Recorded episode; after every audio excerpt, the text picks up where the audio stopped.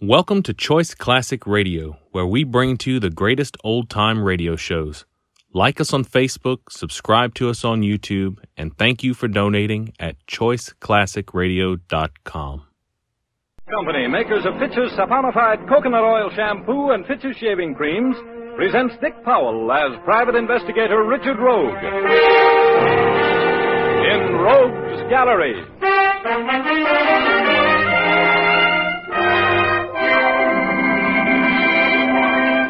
Speaking.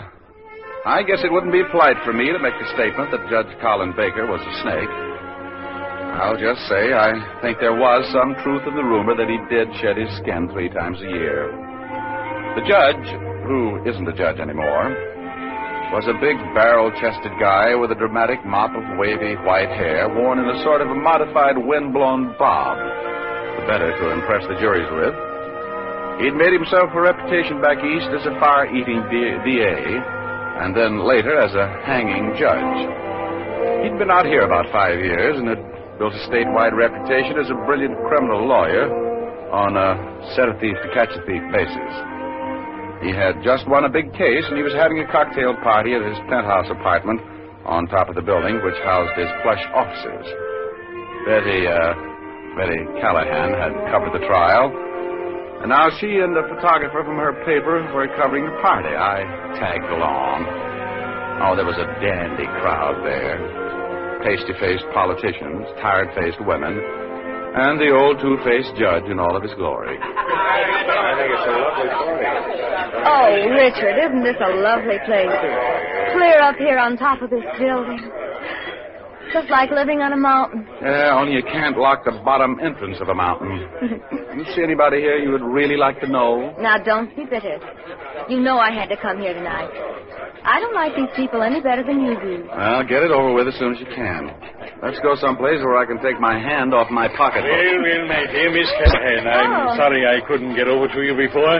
Indeed, I am. I saw you come in, but Richard Rogue, I'm so glad you could come, sir. Thanks. And now, my dear, I suppose you like some pictures. I see you have a photographer with you. How thoughtful of you. Yes. Uh, could I get a group around the fireplace? Just you and the people connected with the trial, the uh, the defendant and the witnesses. Of and, uh, course, I'll round them up for you immediately. Oh, thank you, Judge. Yes. Mike. Yeah? You ready to go? Hey, they're sure serving good liquor here. Real scotch. None of that near scotch I get at the bar. Good. Now, here's what I want, Mike. Get me some shots of the group that's forming over by the fireplace. Right. We'll put the judge in the middle. And um, have everybody congratulating him and the man he saved from the gas chamber. I can think of a few captions for that picture. Richard. Yeah, we couldn't print 'em. Hmm. you can't call a prominent guy like the judge a crook. And you can't call a murderer a murderer after a board jury says he's not. You get the idea, Mike. Come on, Mike. You stay right here, Richard. I'll be back as soon as we've covered the art angle on the story. And then we leave, right? Yeah, just as soon as I can, dear.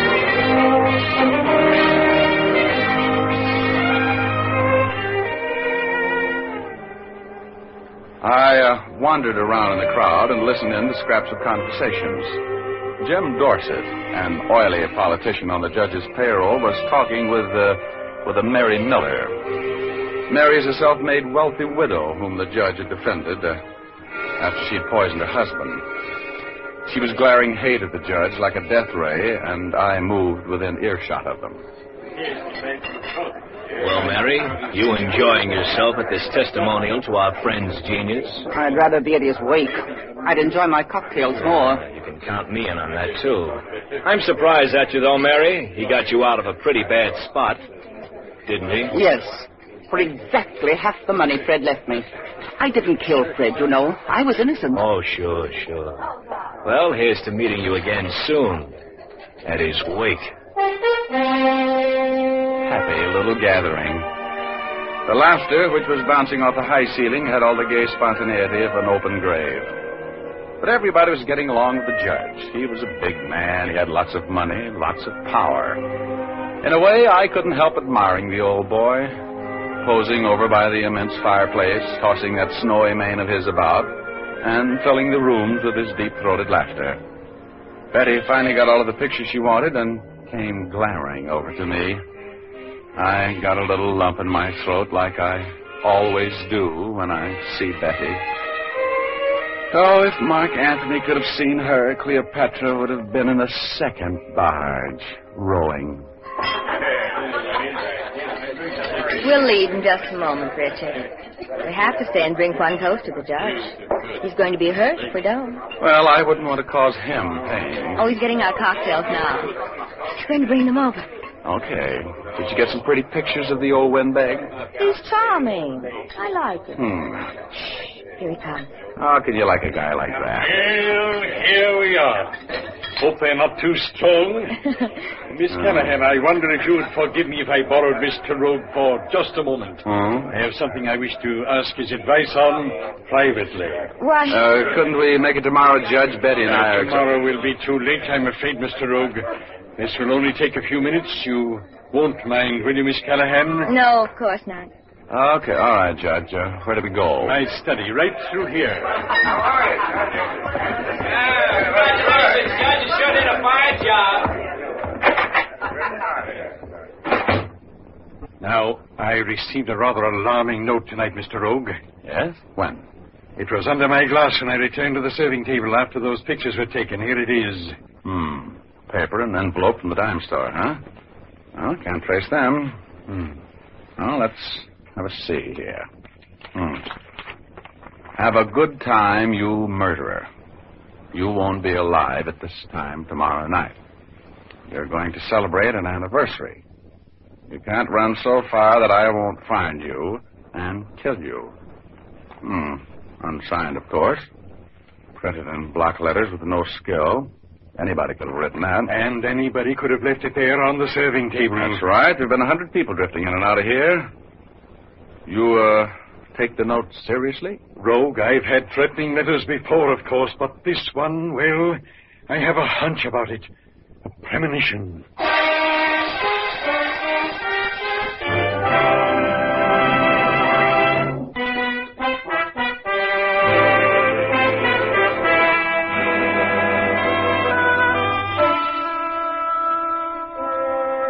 I didn't want to go to the party in the first place, but I wanted to be with Betty Callahan, and she had to be there. It was a victory cocktail party which Judge Collin Baker was throwing to celebrate the fact that he'd cleared another guilty murderer. I wasn't particularly happy when the judge took me in his study and showed me a note threatening him with death within the next 24 hours. In fact, I didn't pay much attention until I looked at the judge's face. He was scared. Rogue, I've had threatening letters before, but this one, well, I have a hunch about it. A premonition. Well, what are you going to do about it? The safest place in the world for me to stay is right here in this penthouse, and I want you to stay with me, Rogue. Me? I'll pay you well for your time, and uh, What's well? I'll give you five hundred dollars if you'll stay with me for the next twenty-four hours, Mister Rogue. Oh, oh, 500 clams, huh? Well, Judge, that uh, that makes it very interesting. You'll accept the assignment then? Like a flash. Just let me explain it to Betty Callahan. I, I was supposed to take her out tonight. Very well. I'm sure Miss Callahan will understand when you tell her about the fee. I need you, Mr. Rogue.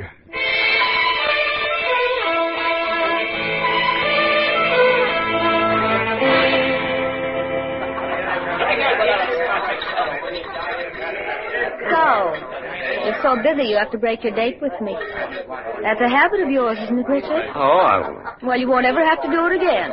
You'll never have another chance. Oh, but Betty, baby, listen. The judge figures someone is going to try to kill him tonight. You don't want to be a party to a murder, do you? You're not worried a bit about the judge, and you know it, Richard. You're thinking of that $500. Well, is that bad? Five bills will buy a lot of entertainment. You can have a lot of joy on $500. Don't knock it. Don't sneer at it. Well, I suppose I might just as well get Mike to take me home. I should have known that you'd get a better offer. You always do. Mike! Yes, Miss Callahan? Uh, well, uh, Miss Callahan, uh, I'm afraid I owe you an apology. Oh, no, Judge. I can't very well blame you. If my friend Richard is so crazy about that money. Judge, I, uh, I got word for you. I can't take the assignment. But I have your word, Mr. Rogue. Well, I wouldn't want you to break your word with anybody else, Richard. Oh, no. Are you ready, Mike? You can shove off, Mike. I'm taking Miss Callahan home. Well, okay by me. I'm, uh, I'm really sorry, Judge, but... Now, look, you two youngsters, there's no point in having a disagreement over this. Why don't you just stay here until the rest of the guests leave? They're beginning to leave now. Then, Mr. Rogue, you can take Miss Callahan home and come back. Ah, that would leave you alone for about an hour. There's only one entrance to this place. That's my private elevator. I'll give you the key. You can lock it as you leave. No one can possibly get up here. Oh, I don't want to cause all that trouble. Oh, it'll only be a little while, Betty. I hope you'll do this favor for me, Miss Callahan. I need Mr. Rogue's moral support tonight. Even at my age, I feel that I'm too young to die.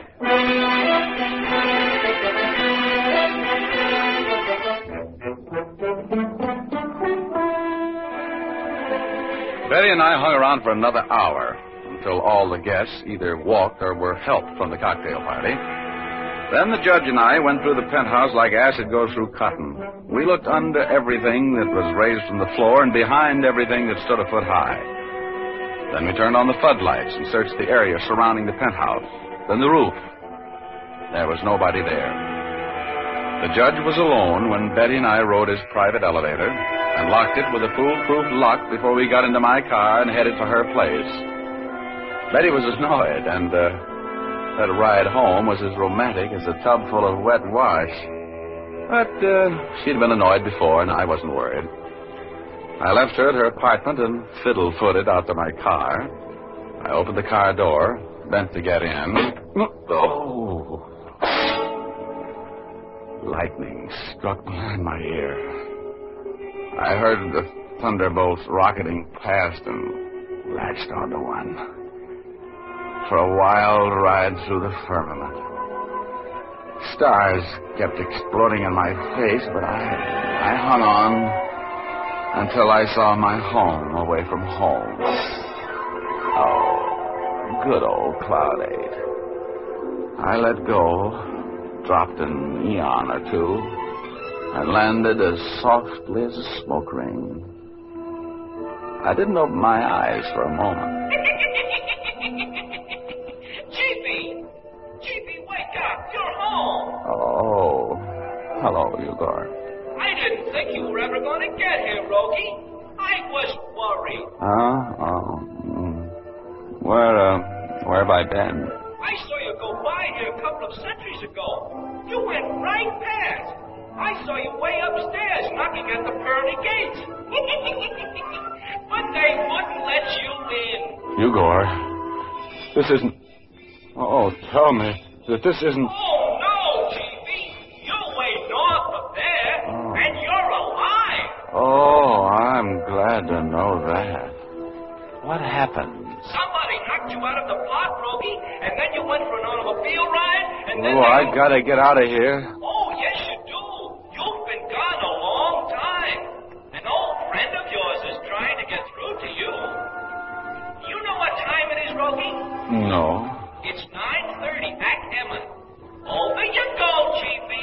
All right, Igor. Give me a shove. So long, Chiefy. See you next week.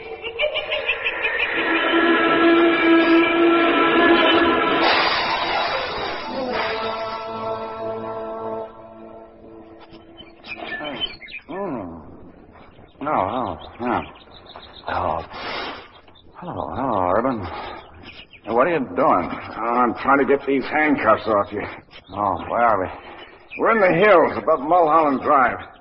Somebody brought you up here, chloroformed you, and handcuffed you to this tree with your own handcuffs. You need a bodyguard, Rogie.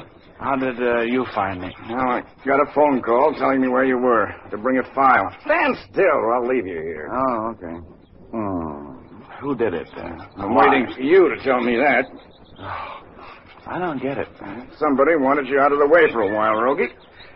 Now, do you want to tell me what you're mixed up in? I wasn't on a case, and I. Ooh, careful. Oh. There. Now, you'll have to get a new chain for your bracelets, but anyway, you're unharnessed from that tree. Look, Urban, I, uh, I was supposed to be bodyguarding Judge Collin Baker last night. Bodyguarding that crook? Why? Well, he, uh, he got a death threat and a note found on the serving table during a cocktail party. Go on. Yeah, somebody promised to kill him within 24 hours. What'd you leave him for? I took, uh, took Betty Callahan home. Somebody must have followed me when I left the judge's penthouse. They knocked me out as I left Betty. Oh, maybe we'd better check on the judge's health. Maybe that note wasn't kidding. How do you feel? Uh, oozy. Oh, you can hang your head out the window on the way back. We'd better see whether your client needs a bodyguard or an undertaker. My head was full of feathers and my hands felt heavy on my arms.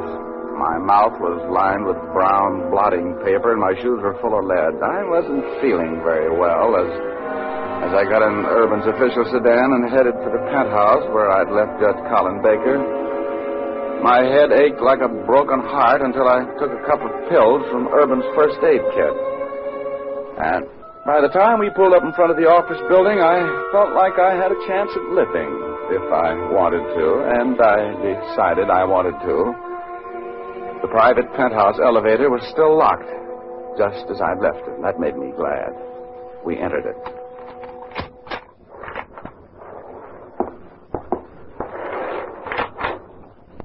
Maybe we should have called before we took this trip. No, I, I want to see the old boy. I owe him an apology, if he's still alive. How could he be dead unless somebody else had a key to this elevator? Well, they didn't. The only other key is on the judge's key ring. He told me that. Then what are you worried about? I'm not worried. I, uh, I just hate to give him back those nice, crisp C notes, that's all. I hope he's out. Well, this is it. Oh, good Lord. Hmm. Well, the judge will never be any better. Blue in the face. He's been strangled, Rogie. Now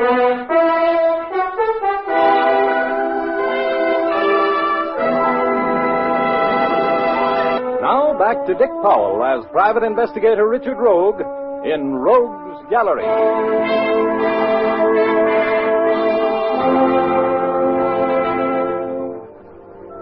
Maybe I was surprised when I saw Judge Collin Baker looking up at me from the floor of his living room. I'm not sure.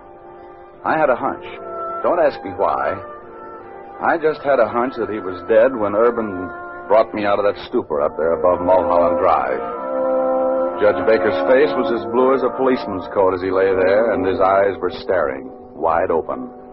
Urban and I walked over to him. He's been strangled, Rogie. Yeah, yeah, looks like it. Huh. Any marks on his throat? No, no marks. Looks like there was a struggle, though.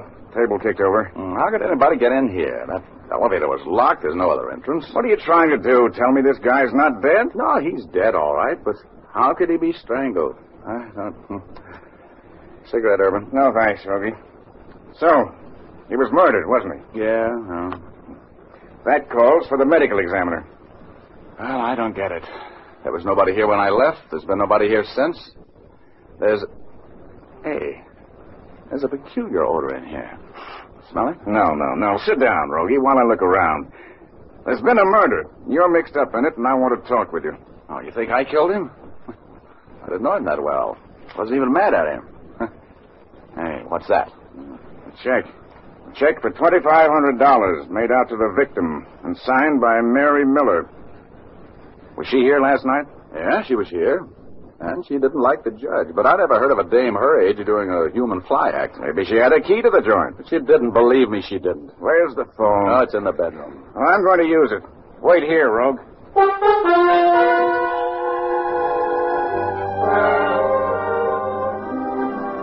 There was a peculiar odor in that room, a faintly familiar odor, but I couldn't place it. My poor old beat up mind was whirling a million revolutions a minute and getting no place. And then I, I remembered the note the judge received. It had uh, mentioned an anniversary. So I decided not to wait. Instead, I took that long elevator ride and grabbed a cab for the library. May I help you?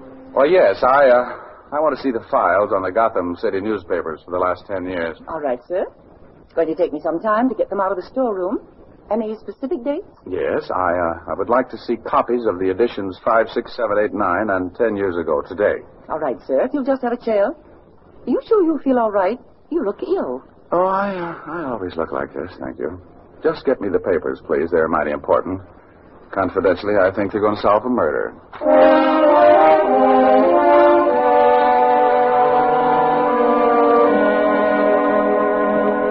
The librarian got me the papers. I went to work on them. Gotham City was the city where Judge Collin Baker had made his reputation as a hanging judge. My hunch was as strong as a bride's coffee, and it paid off. In the issue for seven years ago that day, I found the name of Judge Collin Baker on the front page. A man he had sentenced to the chair for murder had been executed, screaming his innocence.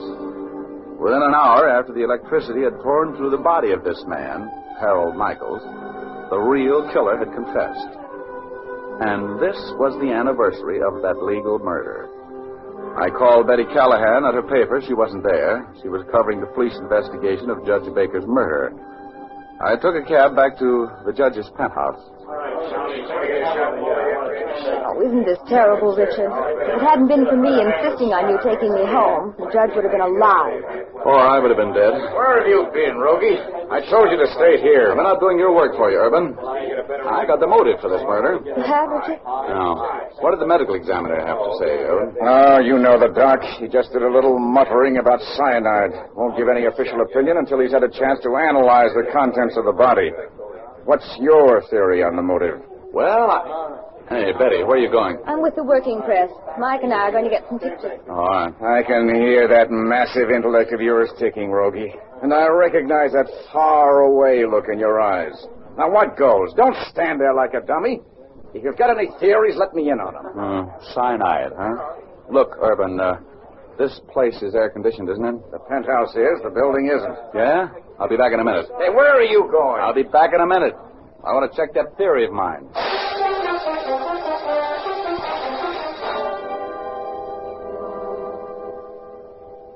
Cyanide. That word brought back that dainty smell I'd noticed in the apartment when Urban and I had discovered the judge's body. Cyanide. The odor of cyanide is brought out by cigarette smoke. I had been smoking when I detected it. Ah, the pieces of this murder were falling in place like a well trained chorus. I found the ladder that led to the top of the penthouse where the air conditioning machinery was located, ran up the ladder, gun in hand, and there he was, the murderer. Just lifting an earthenware crock from inside the housing of the intake fan on the air conditioning system. Put it down, Mike. Make another move toward me, rogue. I'll let you have this crock full of acid right in your face. What good'll that do you, Mike? You can't get away. Another five minutes, and I would have been home. Free. How'd you figure me, rogue? Why'd you have to horn in? I looked up the Gotham newspapers for seven years ago today, the day Judge Baker executed a man named Har- Harold Michaels, an innocent man. Was he your brother? Your name's Michaels, isn't it? He was my father. And I executed the man who executed him. In his own private gas chamber. Just like they do it at Quentin. I waited a long time for the chance. Look, Mike, I'm not arguing right or wrong with you, but now you're a killer. And I'm going to take you in. Put that crock down. No, I don't think so, Rogue. I'll just stand here. I have to think. Just for my information, Mike, how did you delay the action of the gas until you knew the judge would be alone? I thought of everything. I didn't want to hurt anybody but Baker. I hung the cyanide pellet over the acid on a piece of cotton cord. I tested it half dozen times. You know, it took a drop of acid three hours to eat through the cord. I'm glad I killed him, Rogue. I'm coming after you, Mike. I'm not waiting, Rogue. I don't like the gas chamber. Mike. Mike. Don't. Come back here. I'm not sorry for anything. Tell him that was my payoff line, will you, Rogue? So long. No. Don't, Mike.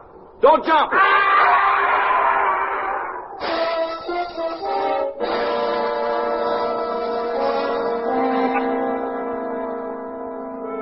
Mike's plan for murdering the man who'd caused his father's execution was as near perfect as any murder will ever be.